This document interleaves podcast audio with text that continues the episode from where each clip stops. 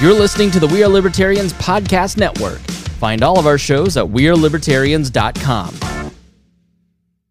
We, as Americans, have the capacity now, as we've had in the past, to do whatever needs to be done to preserve this last and greatest bastion of freedom. In this present crisis, government is not the solution to our problem. Government is the problem.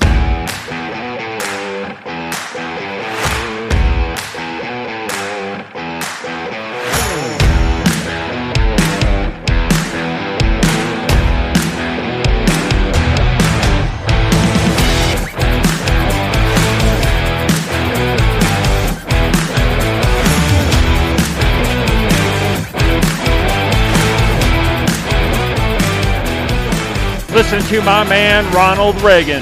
Government is always the problem.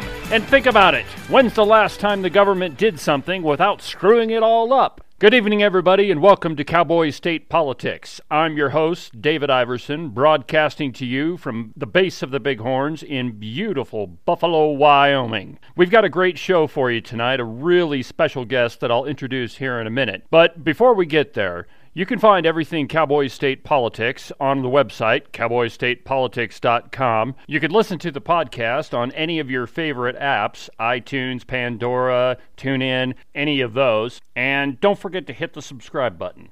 But I think that's probably enough self promotion for right now. On with the show. Wyoming just elected its fifth Libertarian congressman to the House of Representatives, and the first since 2002. Uh, his name's Marshall Burt from around Rock Springs. But it occurred to me that most people really don't know anything about the Libertarian Party or what it means to be a libertarian. Libertarians get blasted as anarchists that don't want any sort of government whatsoever, or as right wing extremists that don't think that there should be any restrictions on freedom. And that's just not the case. To put it simply, libertarians believe in the least amount of government interference possible. I'm a registered Republican, and the reason for that is so that I can actually vote in all the elections. But really, I'm a libertarian in the sense of John Stuart Mill. Now, we've, cu- we've talked about it a couple times on the program that I think that the only acceptable use of government authority or power is to prevent prevent harm to another person. That's called the harms principle. And it's at this point that we begin our discussion with Chris Spangle, one of the leading voices in the libertarian movement. So here's our interview from last week. I hope you enjoy it. I'm joined today by Chris Spangle. Chris is the founder of the We Are Libertarians Network. He's a 15 year veteran of politics and media. He also is the digital director for a nationally syndicated morning radio show that you might have heard of, The Bob and Tom Show. And he was the executive director of the Libertarian Party of Indiana. Chris, welcome to the show. It's great to be with you. Thanks Absolutely. for inviting me on. Um, so, where I wanted to start is just kind of in general, how did you arrive at being a libertarian? Well, I started uh, falling in love with politics as a kid, and I think it started listening to Rush Limbaugh and my grandma's Mazda Miata, as she would Awesome. yell about the liberals as a kid as she drove drove me around and then got really into the the Clinton impeachment. And I was from a Republican family. And so I was very uh, all for him getting impeached. And uh, I remember skipping a movie for instance to sit in the car and listen to the Senate uh, acquit him essentially. I, I thought it was high drama not knowing that the outcome had already been predetermined.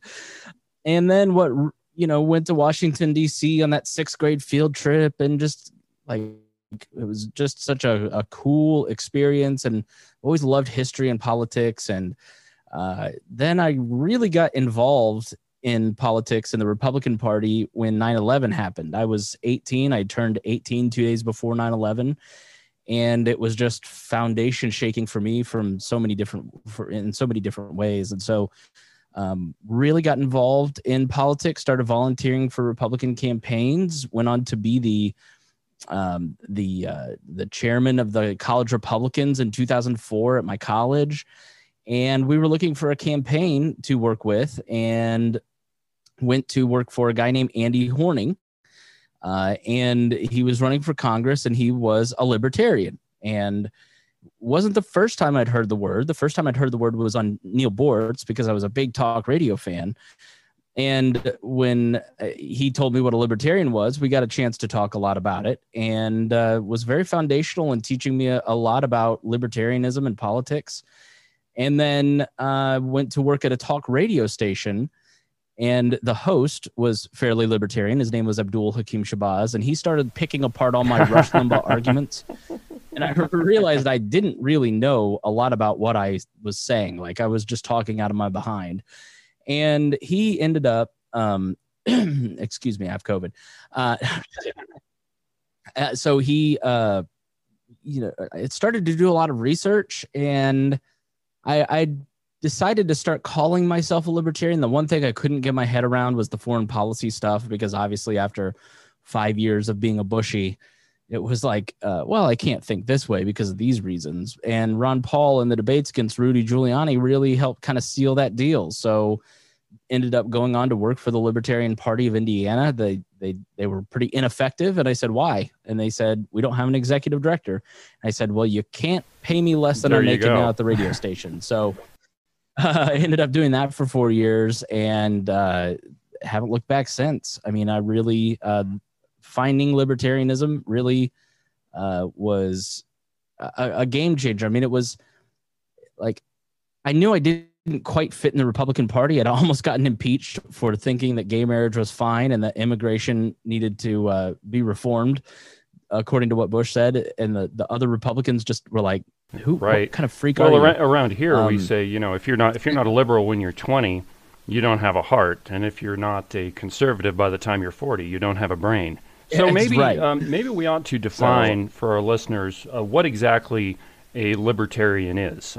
Why don't you give me your definition, and then I'll I'll respond. I mean, really, it's the rules that you were taught as a kid. Don't hit people. Don't take other people's stuff. Don't lie. Don't cheat. Don't steal. You know, it's really about treating other people like you want to be treated, and and not not hurting them. Uh, and those are the basic rules of society. And the government doesn't abide by those rules because inherently it forces people to do what other people want them to do. It if you don't pay your taxes or if you don't obey some law, you go to jail, you get fined out of existence. That's force. And so we're for, we use the government to force people to do certain things as opposed to persuading them. And it should be voluntary. So I'm all for arranging society in the moral ways that we were taught as kids as opposed to saying one thing and doing another as agree. Adults. I mean, that's that's basically Milton Friedman's um, definition of uh, of being what being a libertarian is. For me, I got interested in politics when I joined the speech and debate team in high school, and reading reading John Stuart Mill's On Liberty was a revelation for me. That uh, you know the mm. only acceptable use of force is to prevent harm to another person. Other than that, we need to have as limited government as possible. And I think that, mm-hmm. um, well, actually, let me get to my second question here because I think it kind of dovetails. Um, you and I have a lot more in common than than I initially realized. I'm, I do not mean to out you, but we're both working on finishing a history degree. And and mm-hmm. interestingly yeah. enough, the only class I have less left is also Spanish. uh, but I think that knowledge yeah. is a prerequisite to liberty. You know, uh, our founders, you know, Washington, Jefferson, Franklin, uh, they were pretty much all self-educated people, uh, for the most part. Mm-hmm. Um, you know, admittedly, they were brilliant, but self-educated people created one of the greatest liberty documents in in history, in my opinion. Now, I think that, and I listened to your podcast about the student student debt crisis, so that's kind of where I'm going with this. Um, I think that okay. tyranny comes in a lot of different forms, m- maybe tyranny with a little t, perhaps. Uh, one of those is in education. You know, people say that you have to you have to get a degree, but that comes at the cost of trillions of dollars in student debt and a huge crop of uneducated young people. So, what uh, what in your opinion is a libertarian free market solution to ed- one educating people and two more generally for the student debt crisis? Well, education, I, I mean, it's tough because it's a two part solution. There and, and, libertarians are really good at the first part, which is get government out of everything. And so they're they're very good at kind of articulating what we need to do to uh, make sure that the government doesn't continue to mess certain things up. They're very poor at the second part, which is talking about what we ought to do on the other side of that. Right, absolutely. Uh, and so, and I account my, I call myself the the chief offender on that a lot of times. Um, and so, you know, the first step is to start rolling back what we've done. I mean, the Department of Education, for instance, has cost billions of dollars, and it's and it's not improved test scores. It's only improved. Uh, uh, it's only uh, proven to put in place these standards that rob teachers of the ability to do their God-given gift of teaching children. You know, if you talk to a teacher, they're so miserable because they don't have the freedom to teach. There's teaching to tests and to standards, and it wasn't that way when I was in school for 20 years ago. You know, yeah, I mean, it's really kind of crept up since No Child Left Behind. Well, George Bush, because he felt he was on you know, tenuous ground because of the 2000 election, felt that he had to have some bipartisan piece of legislation to unite the country. Worked with Teddy uh, Kennedy, passed No Child Left Behind, passed all these standards. That's blossomed over time into things like Common Core, and and it's robbed the spirit of of education in local school districts because it's all centralized and so now you have uh, you know administrators and teachers who are just very unhappy with what they're doing and so start mo- removing some of that stuff. Removing the 535 people in washington d.c shouldn't have authority over local school districts and parents locally. It's really up to the local administrators and teachers to to plot out what they're doing. And that's a, the first step. And removing that power, returning power back to lo- local authority, letting people find new solutions, lifting restrictions that kind of keep educators and school districts in the same sort of rote system of memorization that we have. And that's one of the beautiful things about the school choice movement, which leads us to the second part is that Indianapolis is a hotbed of school choice. I have on my wall the books of Friedman um, because I brought a bunch of people to a Friedman Foundation event. Its headquarters here. It's a Milton Friedman uh, Foundation built on school of choice. That's headquarters here. The Lumina Foundation. You know, all of these different groups are here in Indianapolis working on school choice and and new models of education. And Democrats and Republicans here locally and, statewide are all for it. They work together because they go, whatever we were doing was not working. We need to find new solutions. And time and time again, it's the federal government and their mandates that are getting in their way. And, um, you know, Mayor Bart Peterson, a Democrat, spearheaded this, the uh, charter school movement here in Indianapolis. A, a Democrat was the only one that was going to get that done.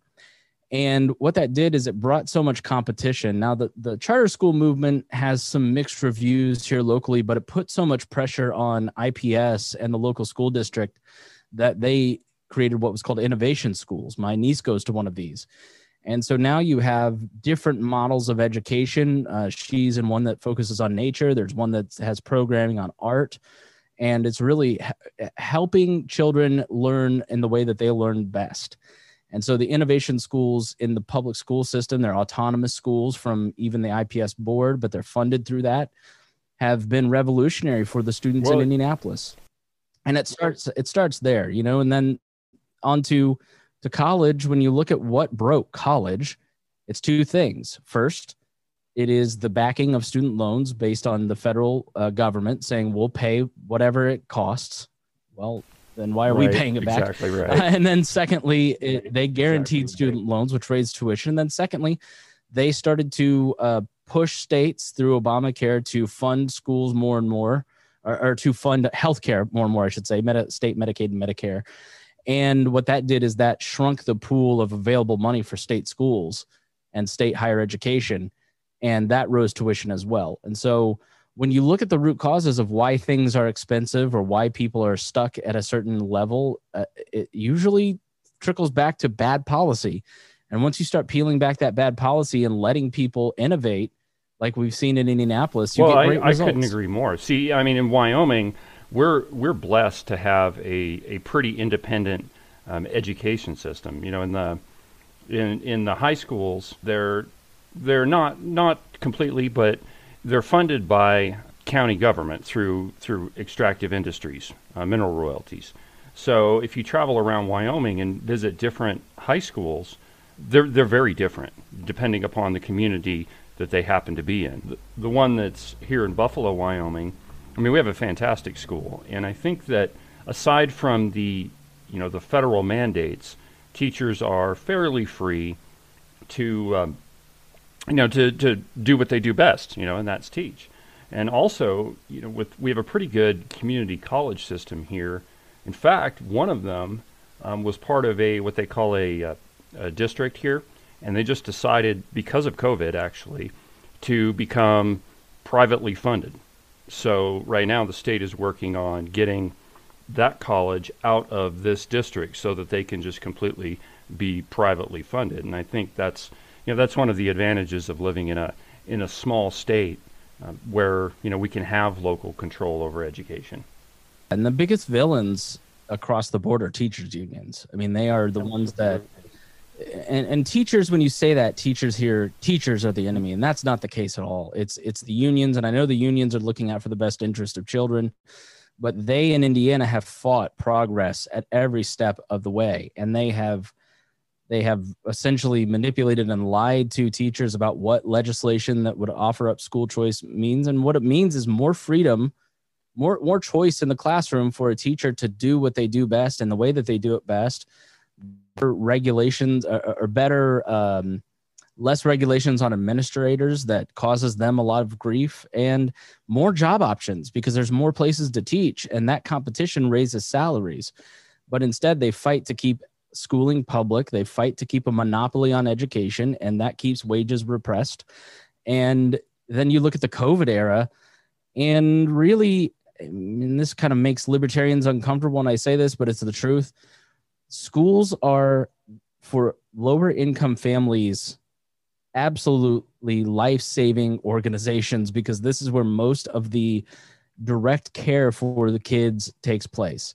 When covid hit there were a lot of kids that weren't eating and school districts had to start putting buses together. Every nonprofit that i've talked to in town on my radio show called now hear this that that works with kids in schools had to transition to feeding kids and dropping off. Like there was this one charity called 913 Sports that you know was was taking cycling into schools and teaching kids about cycling and they had to stop that program and start delivering food with all of their available trailers because kids weren't getting that breakfast and, and lunch now you we can look at that and say that's not the government's responsibility and of course it's not but we're also we also have to look and go what are the ways that we have allowed a system to grow that causes such poverty that schools are the only way that kids get reliable meals.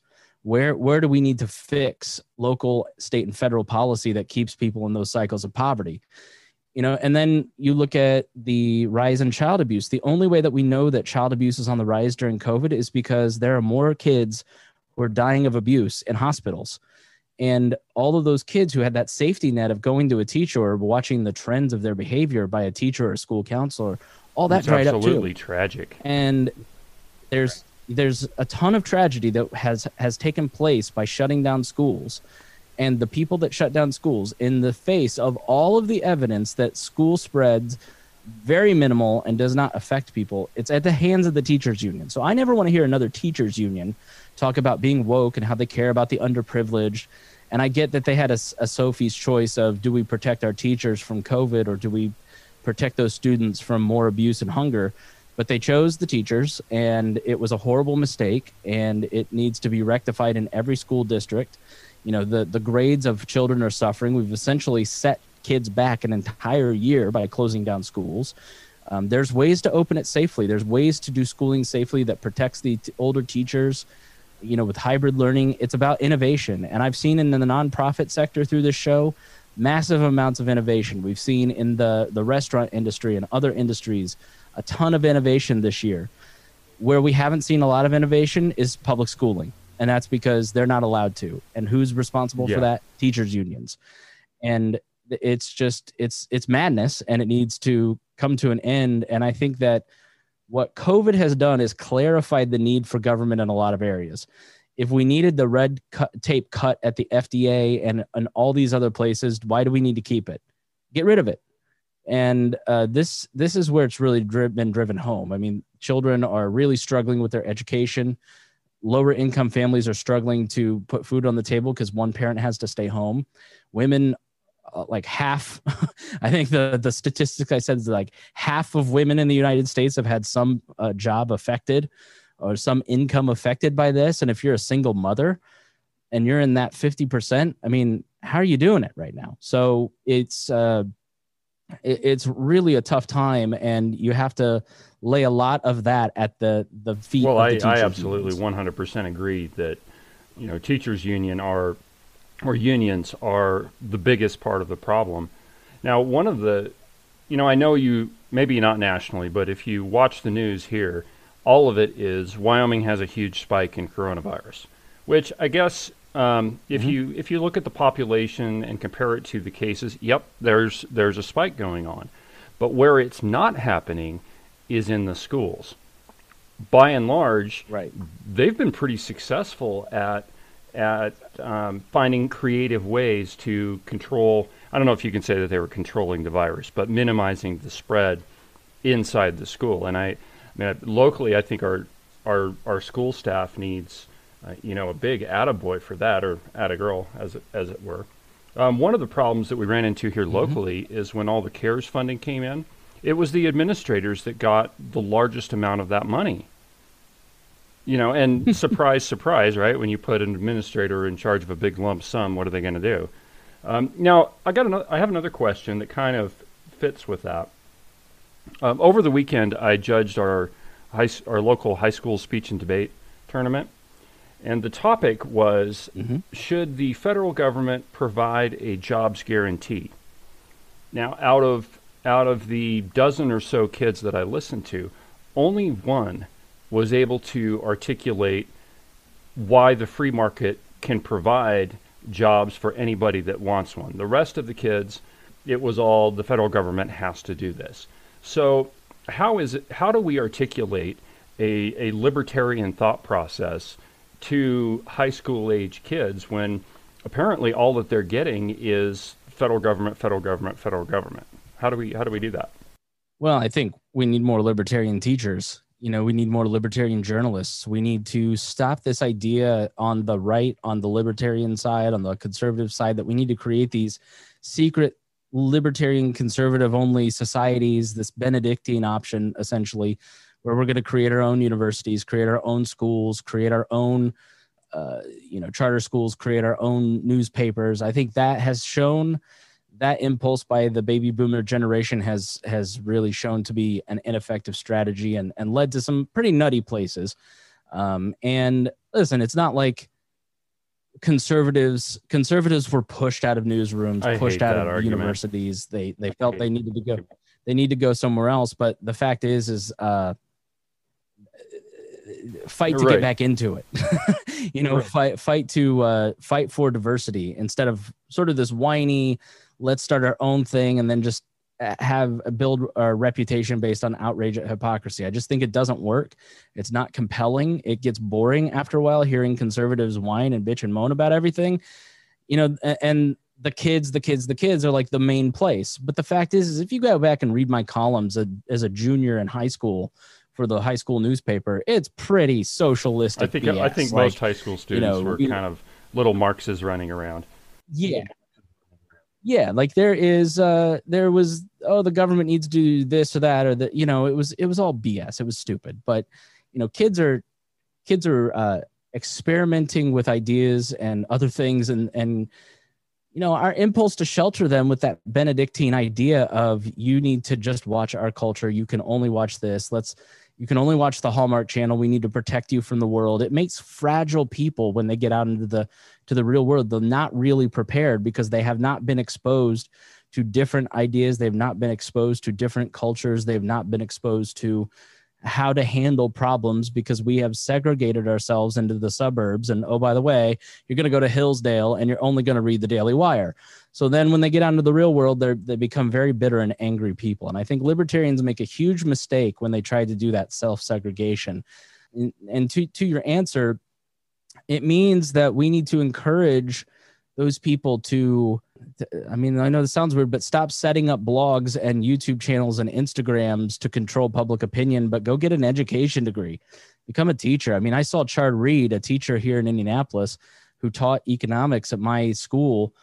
Uh, he ran for Congress as a libertarian, one of the brightest people I've ever met. Great teacher Heritage Christian. Now he's at Carmel, one of the wealthiest school districts in the state, as a business teacher and his textbook is Peter Schiff's How an Economy Grows and Why It Crashes.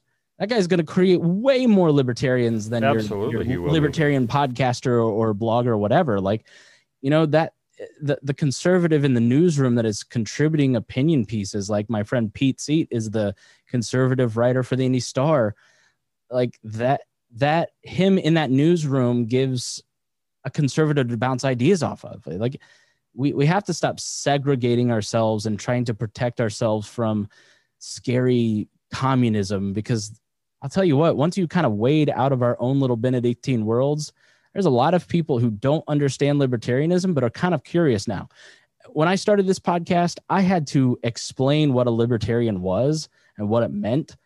And that's fewer and far between. You know, I mean, it's, it's, it's a different thing than people people kind of think a libertarian's just sort of like a republican but with a little more racism. Or or they or they call us a bunch of anarchists. Right or they you know there's a lot of misconception and i think we do ourselves a disservice when we kind of check stuff out.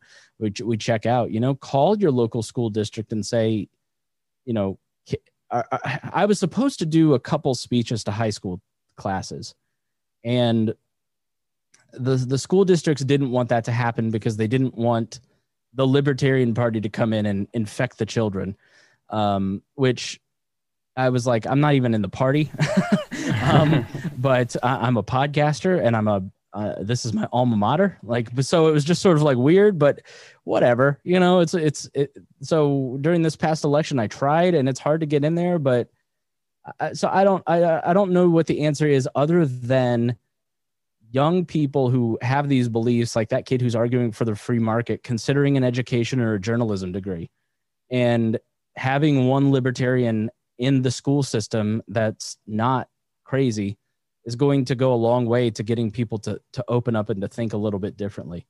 Well, and I, I think part of the solution too is just to have the discussion. You know, so so much of our of our politics now is just vitriolic. You know, you don't agree with me, therefore you're the devil Mm-hmm. And um, I think that people just need to cowboy up, I guess, and engage in that sort of debate and just have a free exchange of ideas. So I, I kind of want to move to a different topic here. Um, one of the big problems that Wyoming Wyoming is facing is we have a huge budget sh- budget shortfall. Um, it's I mean, these numbers are small when you when you probably compare it to the budget of Indiana, um, I think I think we're short about two hundred million dollars, which for Wyoming that's a big number. Mm-hmm. And it's all, almost all of it is due to the drop in mineral prices. So roughly sixty percent of Wyoming's revenue comes from mineral royalties. Now, with the the plans that I've that I've read about the incoming administration, um, it's it's going to get worse for extractive industries: coal, oil, natural gas. Um, so, how, what would be a libertarian solution to, you know, perhaps, oh, I don't know, close that that funding gap? Um, Wyoming doesn't have a state income tax. Actually, we have some of the lowest taxes in the country. So, if if just giving you the Cliff Notes version of the budget problems, from a libertarian perspective, how would you approach that problem? Hmm. because uh, see, this is the kind of question that libertarians don't think about because yeah, you want to get elected, you've got problems like this because the most obvious answer is how do you close a budget gap? You raise taxes, but we exactly. don't want to do that, right? We want we want to try and innovate our way out of this. Um, you say um, that in Wyoming, and you'll never get elected. No, good. Um, unless you're a Cheney. I don't know. Is is is that Wyoming? Are they from Wyoming? Yeah, they they have a ranch down in Casper. Okay, I I have to turn it back on you because I don't know a ton about the state. Like what what are some things that maybe have been talked about or that you might think of? We'll get to my answer here in just a second, but first, some gratuitous self promotion. You can find Cowboy State Politics on any of your podcasting apps iTunes, TuneIn, Pandora. Pretty much anywhere you can find a podcast, you'll find Cowboy State Politics there. Don't forget about the website, cowboystatepolitics.com. All of the shows are on the site, as well as the show notes. Any of the articles that I've brought up during the program, you can find them there, read them for yourself. You can find the Chris Spangle Show on any of the apps that I mentioned. Also, check out his website, wearelibertarians.com. It's a great resource if you want to know what it is to be a libertarian. So now, back to the program. My, my personal opinion is that we could raise the state sales tax. Mm. Uh, and you know, right now, I think it's I think the tax in town is is six percent, but that's only because uh, we our community voted to raise it another penny. But if you if you raise the state sales tax, then everybody pays it. And right. you know, regard if you go buy a car or whatever, you have to pay sales tax on it. And secondly, from a free market standpoint, it's entirely voluntary. Sure. If you don't if you don't want to pay that tax, don't go buy a new car and let right. the terrorists win. No, I'm just, just or go go to Montana and buy one. Right. Well, and that happens too. And a lot of people from here do their do their shopping up there because there's no sales tax. Hmm. So I think if if states, not just Wyoming, but would look at it from a sales tax perspective, I, I think that's one, a fair solution. Two, it would raise money, and three, it's entirely voluntary. Sales taxes at the state level, those states tend to do better economically and get more investment. I mean, look at what's happening in Texas right now. I don't believe they have income tax and they they have sales tax. I think is how they fund stuff, and they're getting every business from California. You know, the the reliance on a single industry for your tax base is really kind of crazy, and and it's you know it's it's it is going to hit your state hard once Biden comes in because Absolutely there isn't going is. to be a lot of investment, and there is going to be so that the for those listening, here's why you why it matters. Like a state can't print money and the federal government puts certain mandates on states that they must fulfill like for instance medicaid medicare through obamacare you have uh, certain targets that you have to hit for all these different things and so you know there you have to have taxes in, this day and age with the, with the government bit like getting the federal government to shrink is the best thing we can do for state and local governments because the less power they have the less it's going to cost you on your local taxes, the local revenue, and less speeding tickets because that's the best way that they have. It's the last way they have to raise revenue here in Indiana. Um, so a lot of those unfunded mandates really hurt. And so, you know, I imagine that your government, the next next thing I'd think is cut, cut, cut. But I can't imagine that you have a big state government with a lot of big programs like a California, there's probably not a lot to cut there. I mean, well, no, the uh, the places that are left to cut are programs that are dealing with uh, mental health, for example. I'm doing an interview tomorrow uh, with a group that um, they they basically take in a whole family that's got you know DFS issues and you know perhaps they're in the court system and they work with the entire family. Right. Well, that program costs the state roughly two to three million dollars a year, and they're on the governor's chopping block. Right. Um, so really, the only places that are left to cut are going to hurt, and you know because so much of our economy is based on coal, natural gas, and oil, and you know that money's drying up. So the revenue has to come from somewhere. And you're probably right that the most fair is half a percent raise in the state sales tax you know, and you'll probably cover that budget shortfall. But is your legislature going to do that? no, they are. Our legislature is. Well, let me let me just back up a little bit and kind of give you a Cliff Notes version of Wyoming. You know, most people in Wyoming are libertarians, mm-hmm. um, but some of them don't know that they are, and some of them wouldn't admit it if they are. Right. But you know, we're a very independent state, and actually, we're going to get in my next question. We'll get we'll get to more independence, but um, there there is just an, an anathema to raising taxes here. And it, it's because, you know, Wyoming is not a rich state, and most people that live here, unless you live in the People's Republic of Jackson, um, are not are not wealthy individuals. You know, it's right. it's you know people that own a ranch that barely scrape by. You know, so the the only solution, not the only solution, but one of the only solutions that are left in raising taxes is going to hurt, you know, just about everybody in the state. So speaking of being independent and let, let me let me throw oh, in before we move on to that. I mean, go ahead. What what kind of um, in terms of encouraging innovation and and tax incentives for new tech or I know like Idaho has has made good progress in kind of bringing in some of that tech industry, and I don't know how many of the Californians you want to import. Not but, that many, right? So what just about, kidding. What about like Indiana has really tried to like we have Salesforce; they're the biggest employer in Indianapolis at this point, I think. What about encouraging more? You don't have the income tax, so this isn't as helpful, but you know more people paying that sales tax by getting more people to move to your state? I mean, ha- has there been any discussion about kind of tax breaks for companies that want to move from one of these socialist states like Illinois? Uh, two things. There's um, there's a lot of a lot of industry that Wyoming would, would be a perfect fit for. You know, we have we have low taxes, and a lot of communities have developed what, what they're calling tech parks.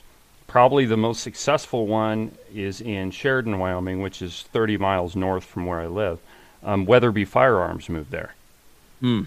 When you know, huge, huge industry. So most communities have taken upon taken it upon themselves to to find a spot for a business to move to, and you know they've upgraded the upgraded the internet access, upgraded the uh, the infrastructure, water, sewer, those sorts of things. So there is there is incentive for companies to move here. The problem with Wyoming is finding labor. Mm. Now, one of the one of the more interesting industries that's cropped up here is the hemp industry. Mm, yeah, I mean, there, there's a guy here in town. He owned a flower shop, and he he told me, well, this was a month ago. He told me that he's thinking of completely doing away with the pretty flowers and just doing hemp because just his business alone can clear half a million dollars a year. Now think about right. think about the tax revenue that's going to come from that half a million dollars a year. And I think Wyoming as a state just needs to be more open to other types of industries. I don't know if it's tech or if it's hemp or you know what the what the magic bullet is, but they just, need to be more open to inviting industries in so they can move from socialist Indiana or communist California. Yeah.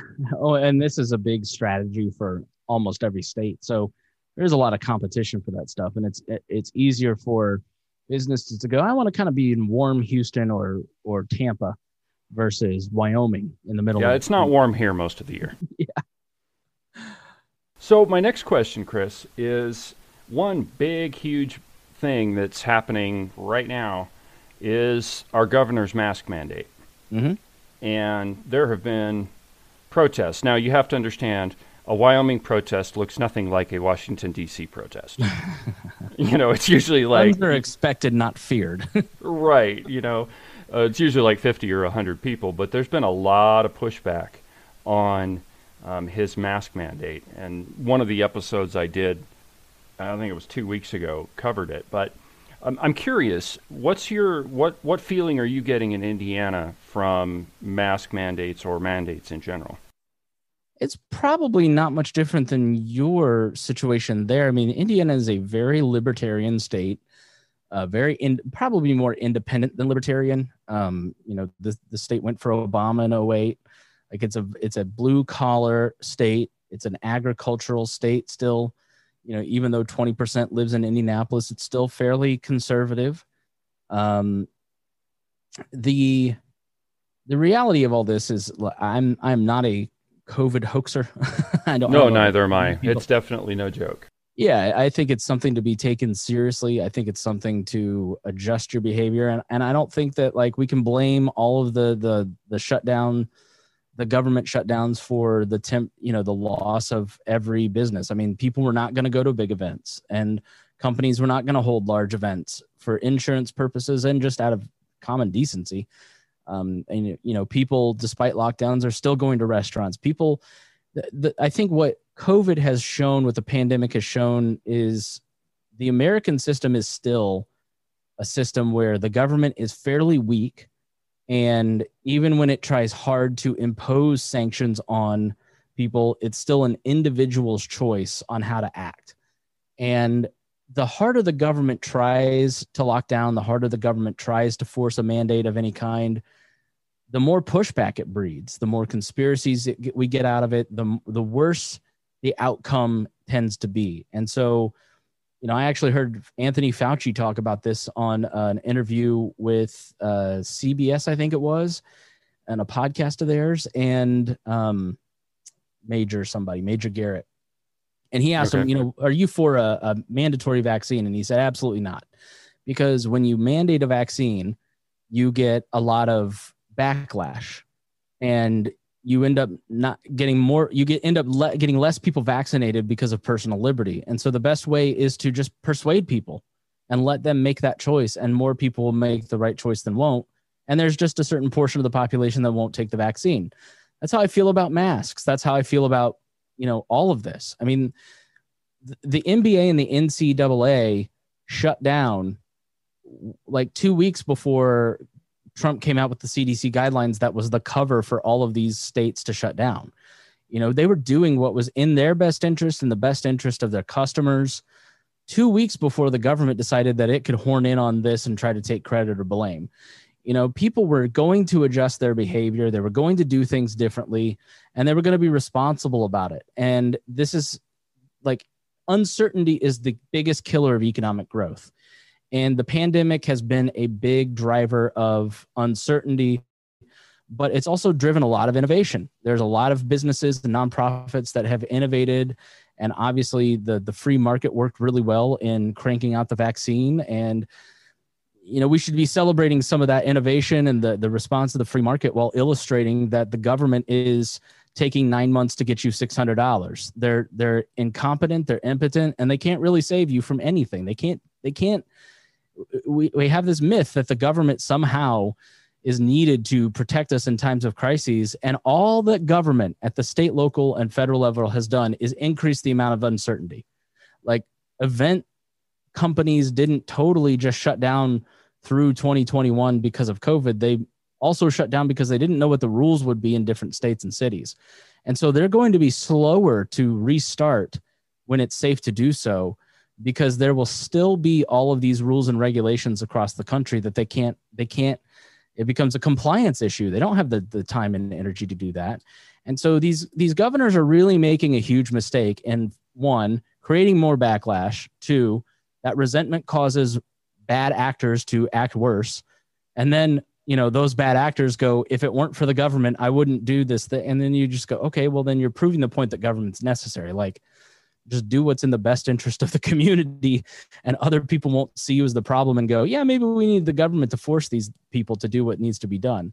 You know so i think i think libertarians by and large have kind of made the wrong argument across the board the entire time by saying the go- this is not that serious. We don't need to overreact. We don't need masks. They don't work.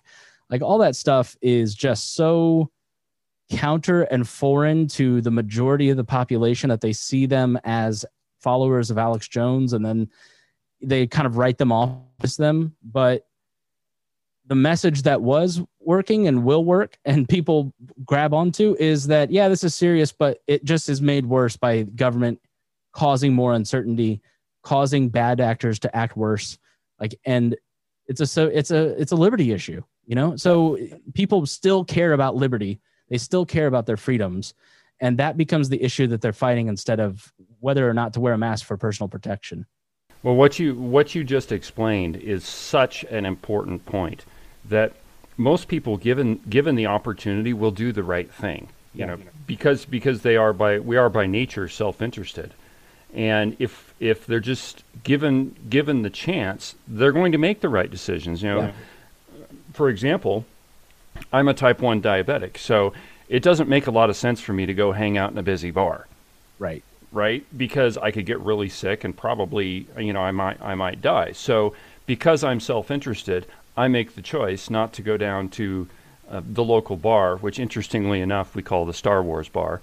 um, but um, you know, I'm self-interested and I'm responsible for my own choices. And I think that you're absolutely right that libertarians made the the 100% wrong argument. It should have been based in liberty. That is, you know, your life, you are responsible for your life and the choices that you make, and you ought to make the one that's best for you and your family. Right. And I, think it just comes down to a lack of trust of other people, you know, and, libertarians trust other people less than most other groups. Um, and I think it's partly because we swim in the stew of here's all the horrible things that happened and government's are responsible. Like it's not a very hopeful movement a lot of times. And I think that that kind of cynicism and negativity kind of overtakes. And we end up missing out on the good stories of the empathy and the uh, the, the caring for our fellow man that really libertarianism is attractive when you start talking about that stuff that look the nonprofit sector has exploded in the last 50 years and that is because people are empathetic and when they hear a sad tough story their empathy is triggered and they'll fund it.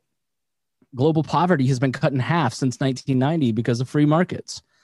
You know there is a path to solving a lot of this misery and we we have to make that case and uh, it's something that i try to do and and you know not always effectively but i mean that's really where my heart is and why i do things like the radio shows because you just see the empathy that people have for others the care that people have for others the the biggest challenges in our society are being taken on by nonprofits and for-profit com- companies and, and it's done effectively.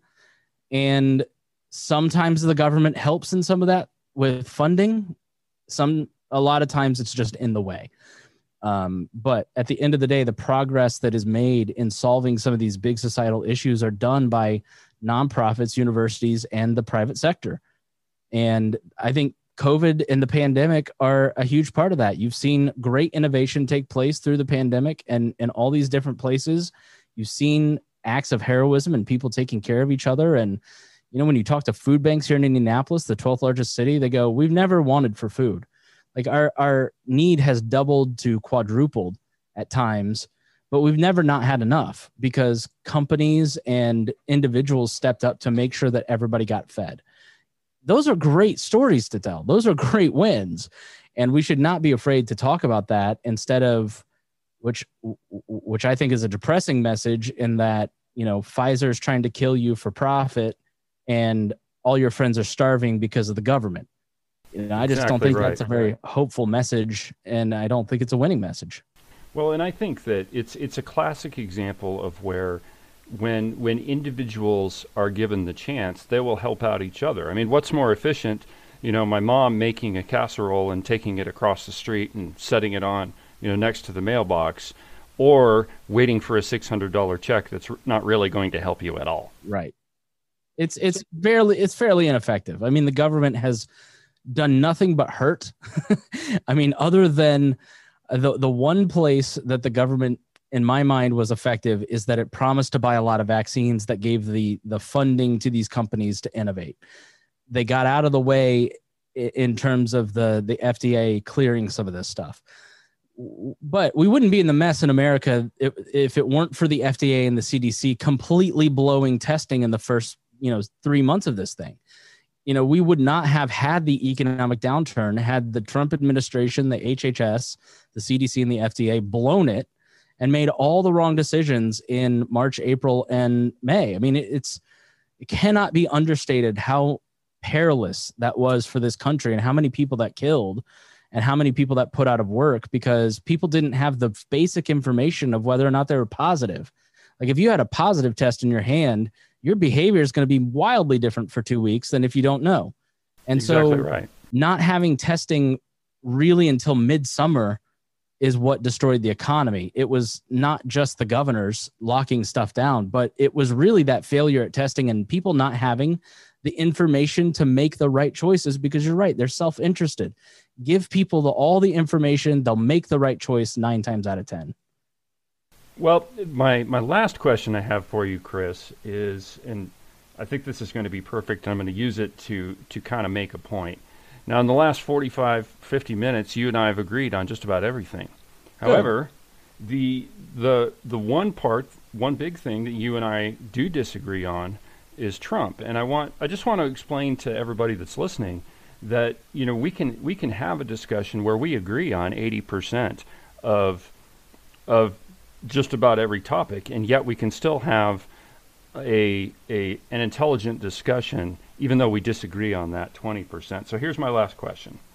So um, one of one of your previous episodes, the main aversion you expressed with Trump is that he's a giant jackass, which I'll admit he can be a jackass sometimes. So, but if you look at all the things that he got accomplished, uh, in my opinion, libertarians should love it. You know, originalists on the Supreme Court and all of the uh, the federal courts, um, lowering taxes, um, decreasing regulation.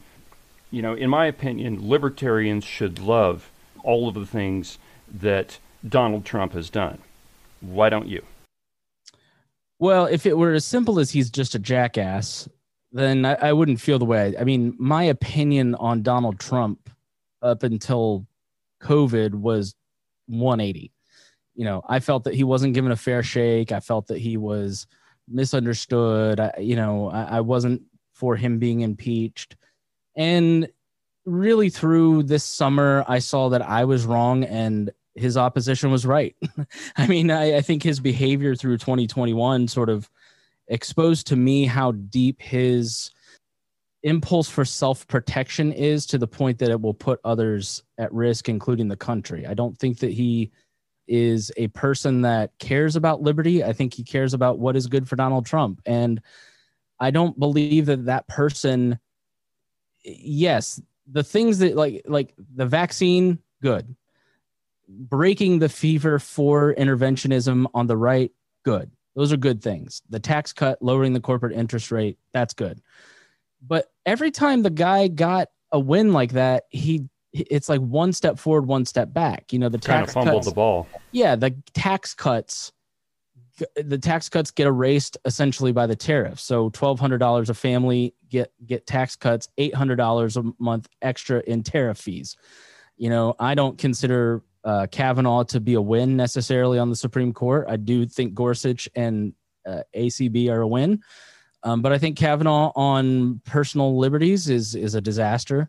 You know, so for every Gorsuch, there is a Kavanaugh. You you can go down the list of every one of Trump's wins, and he shot himself in the foot because he's transactional. He's not an ideologue. He doesn't have a set of founding principles. Now, in some ways, that would be good uh, normally, um, you know, and he's he's incredibly tough in taking criticism. So he doesn't mind moving the embassy. He doesn't mind moving uh, to building a wall. He doesn't mind doing these things that you know I agree or disagree with, um, because he just doesn't really care. Like in and in some ways, libertarians are attracted to that lack of give a crapness. I don't know what you call it. Um, but that often doesn't benefit liberty. You know, I think the the uh, I really for the first time was disgusted with Trump with the kids at the cages where you have now 1200 orphans that the United States government created. Doesn't matter what president is doing that. If if you had the kind of conditions that were happening there and the um the separations that took place like it doesn't matter who the president is. That's horrendous. That's one of the worst things the federal government has done in my lifetime. And there's that that give no gives a crap attitude didn't curb his behavior. He doubled down on it so that's where that kind of attitude backfires it doesn't he doesn't take that criticism and then take it in and think about it and try to change policy because at the end of the day, he really views his position as Roy Cohn and the mob's the mob boss who, when you walk in, if you he didn't get his way, he's going to hit you with a baseball bat. You know, I mean, he said that in interviews that that's sort of how he views power. It's it's his way or the highway. He's perfectly willing to create his reality, and you have to live in it and accept his reality or else. Like, and I just, I think he's a very poor leader. I think he is a very um, obstinate person and when you are at the head of a when you're at the head of a government that has life or death decisions for people, you really need to have the mental flexibility to take criticism and maybe consider that you're wrong. You know, and uh, I really kind of started changing my mind. The moment that made me go, maybe I'm wrong about Donald Trump was when he gassed the the gassed people to get the photo op to you know as an evangelical Christian he's he's basically using my religion you know using a church and a bible to try and manipulate me into thinking he's on my team and he was willing to hurt people to do it and and then starts talking about releasing the 82nd airborne on american citizens. And i just went this guy is not the this guy's not good you know? And and what is when you have somebody who really can't be controlled can't be thoughtful is going to do whatever he wants to do yeah, he's he's got non-interventionist tendencies. But if Donald Trump won a second term and he felt that it was in his interest to start a war with Iran, as he was talking about in October, like he'd do it. Like there isn't a a set of principles like a Rand Paul that he's operating from. You know, he is just about holding on to power. And that's really kind of the fundamental opposition, uh, opposite of what we believe as libertarians. Like, you, the rule of law matters more than the rule of man. Like just because we like this guy and we like his machismo, it doesn't mean that we should just bend down and make excuses for everything that he does. I think, I think he has been incredibly harmful to the minds of the right. And I think that we we have taken on these grains of truth, like the media is biased, uh, that government is corrupt, and he has used some of those as tools to wipe away any bad intent or bad deeds that he's done. Like he doesn't do anything wrong because the media is against him. Well, no, that's not the truth because any president does something wrong. Any president has corruption or scandals in their administration, and he never could be held to account for anything. Well, except if you're Barack Obama, there was not a hint of corruption there. Right. You know, I, I mean, right. Like you need opposition because you need like the opposition to point out Fast and Furious, and you need them to point out Benghazi. We all know what happened in Benghazi, you know, and and and it sucks that the the media didn't they wiped that away as a right leaning conspiracy theory because it wasn't. We all know what happened, um, but it, it's.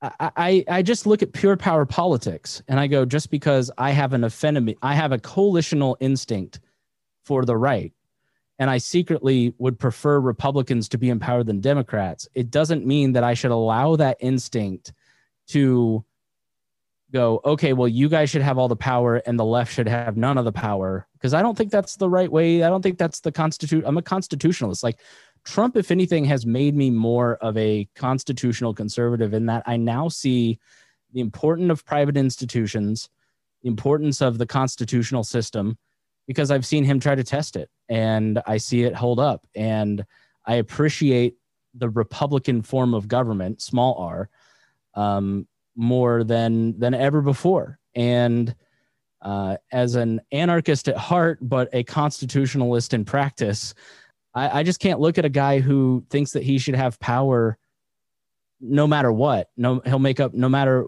he'll lie about it, he'll cheat, he'll steal, he'll change whatever laws, he'll I, I just um, I can't get on board. Like I I believe in the rule of law. Like there should be a set um there should be set rules for people who have power and they should be followed. And when they don't follow them, they should be impeached. They should be put in jail.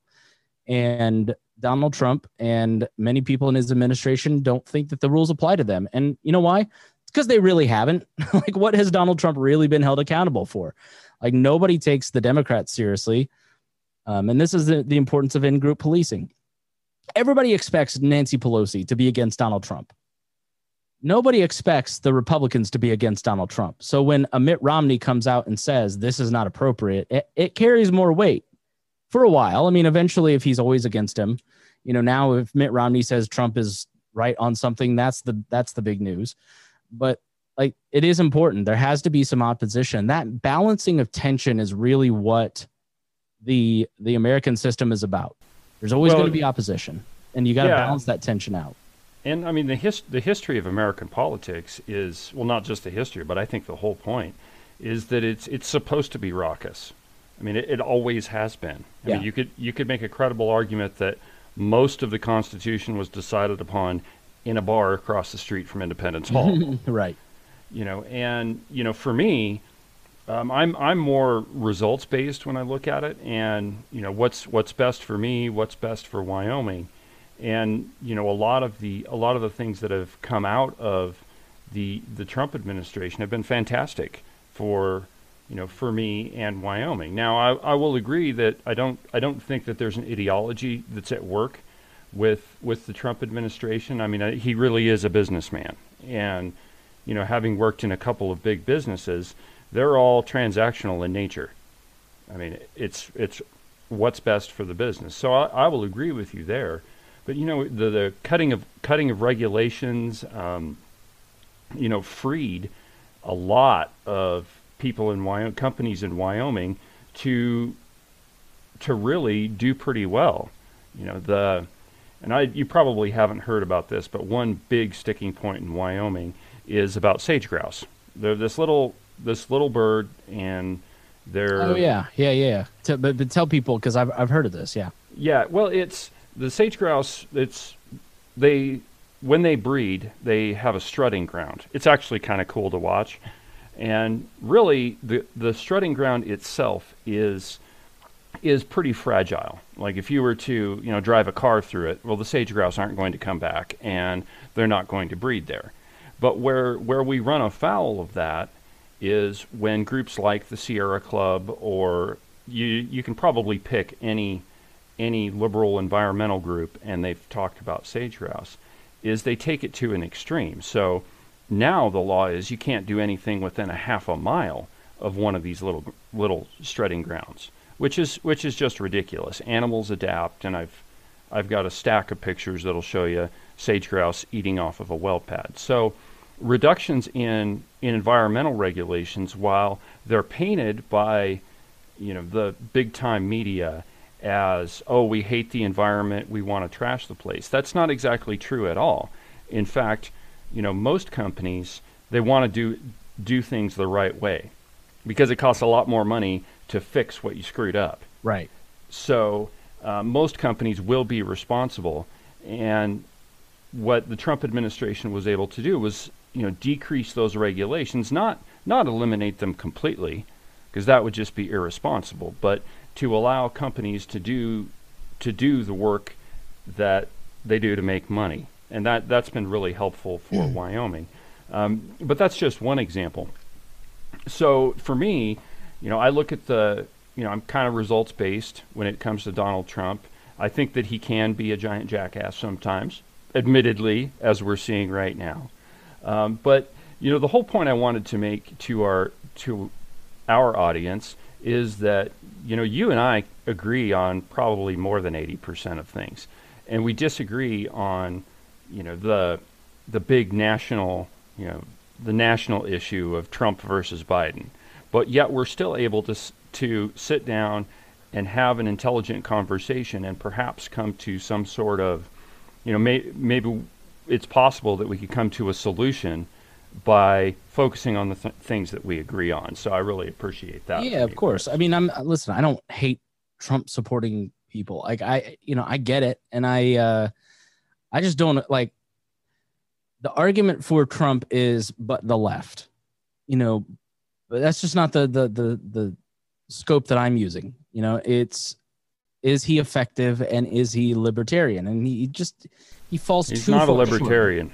He he's just not a libertarian. You know, and on regulations, let me just say this, like on the regulation stuff.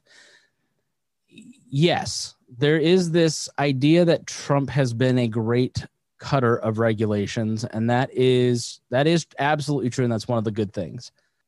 But because he is uninterested in the job and he is uninterested in understanding his role as president or how his agencies work, he has let a lot of these positions atrophy. And he never ended those positions like he should have in this in this interregnum period.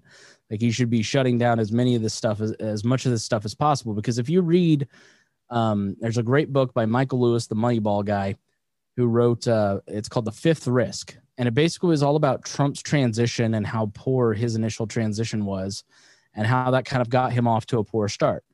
And Trump didn't fill out maybe like 25% of the government. And so there's been all of these positions that just have never been filled or these jobs that never got replaced. And so he missed a huge opportunity to put his long-term stamp on the federal on the federal government. COVID. Excuse me. Yeah. um, I have a cold,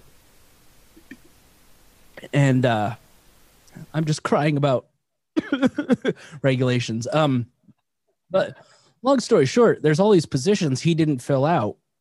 So now, instead of like 10% of those jobs to fill like a normal president, Biden's going to have like 40, 50%. And so the long term ramifications of having a person that doesn't understand bureaucracy at the head of the government was not a net win in the long term because now you're going to have long term bureaucrats that are there for 30 years that believe like Joe Biden and not AEI or the Heritage Foundation. Excuse me.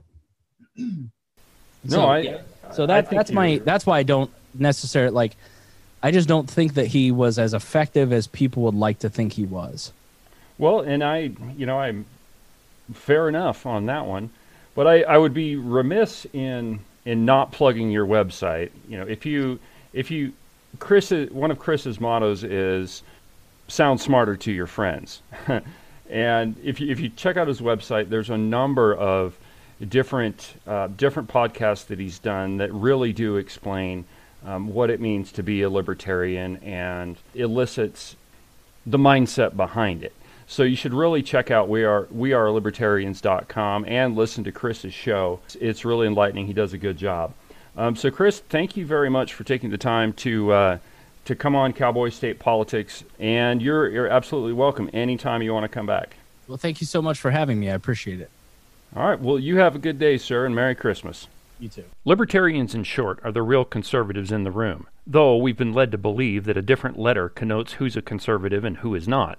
Most often, though, it's only that letter that distinguishes the two parties. Both believe in a more expansive and more intrusive government. Libertarians advocate for the smallest state possible that can still operate. It is private industry and private enterprise that solves most of our problems most efficiently, not the government. They usually just mess things up. Individual liberties are not guaranteed by the government, they are infringed on by it and the only acceptable use of government coercion is to prevent actual harm to another person. If we're not harming someone else, the government just needs to leave us the heck alone. When you think about it, being a libertarian sounds a lot like just being from Wyoming. From the base of the Bighorns, in beautiful Buffalo, Wyoming, I'm David Iverson, and this is Cowboy State Politics.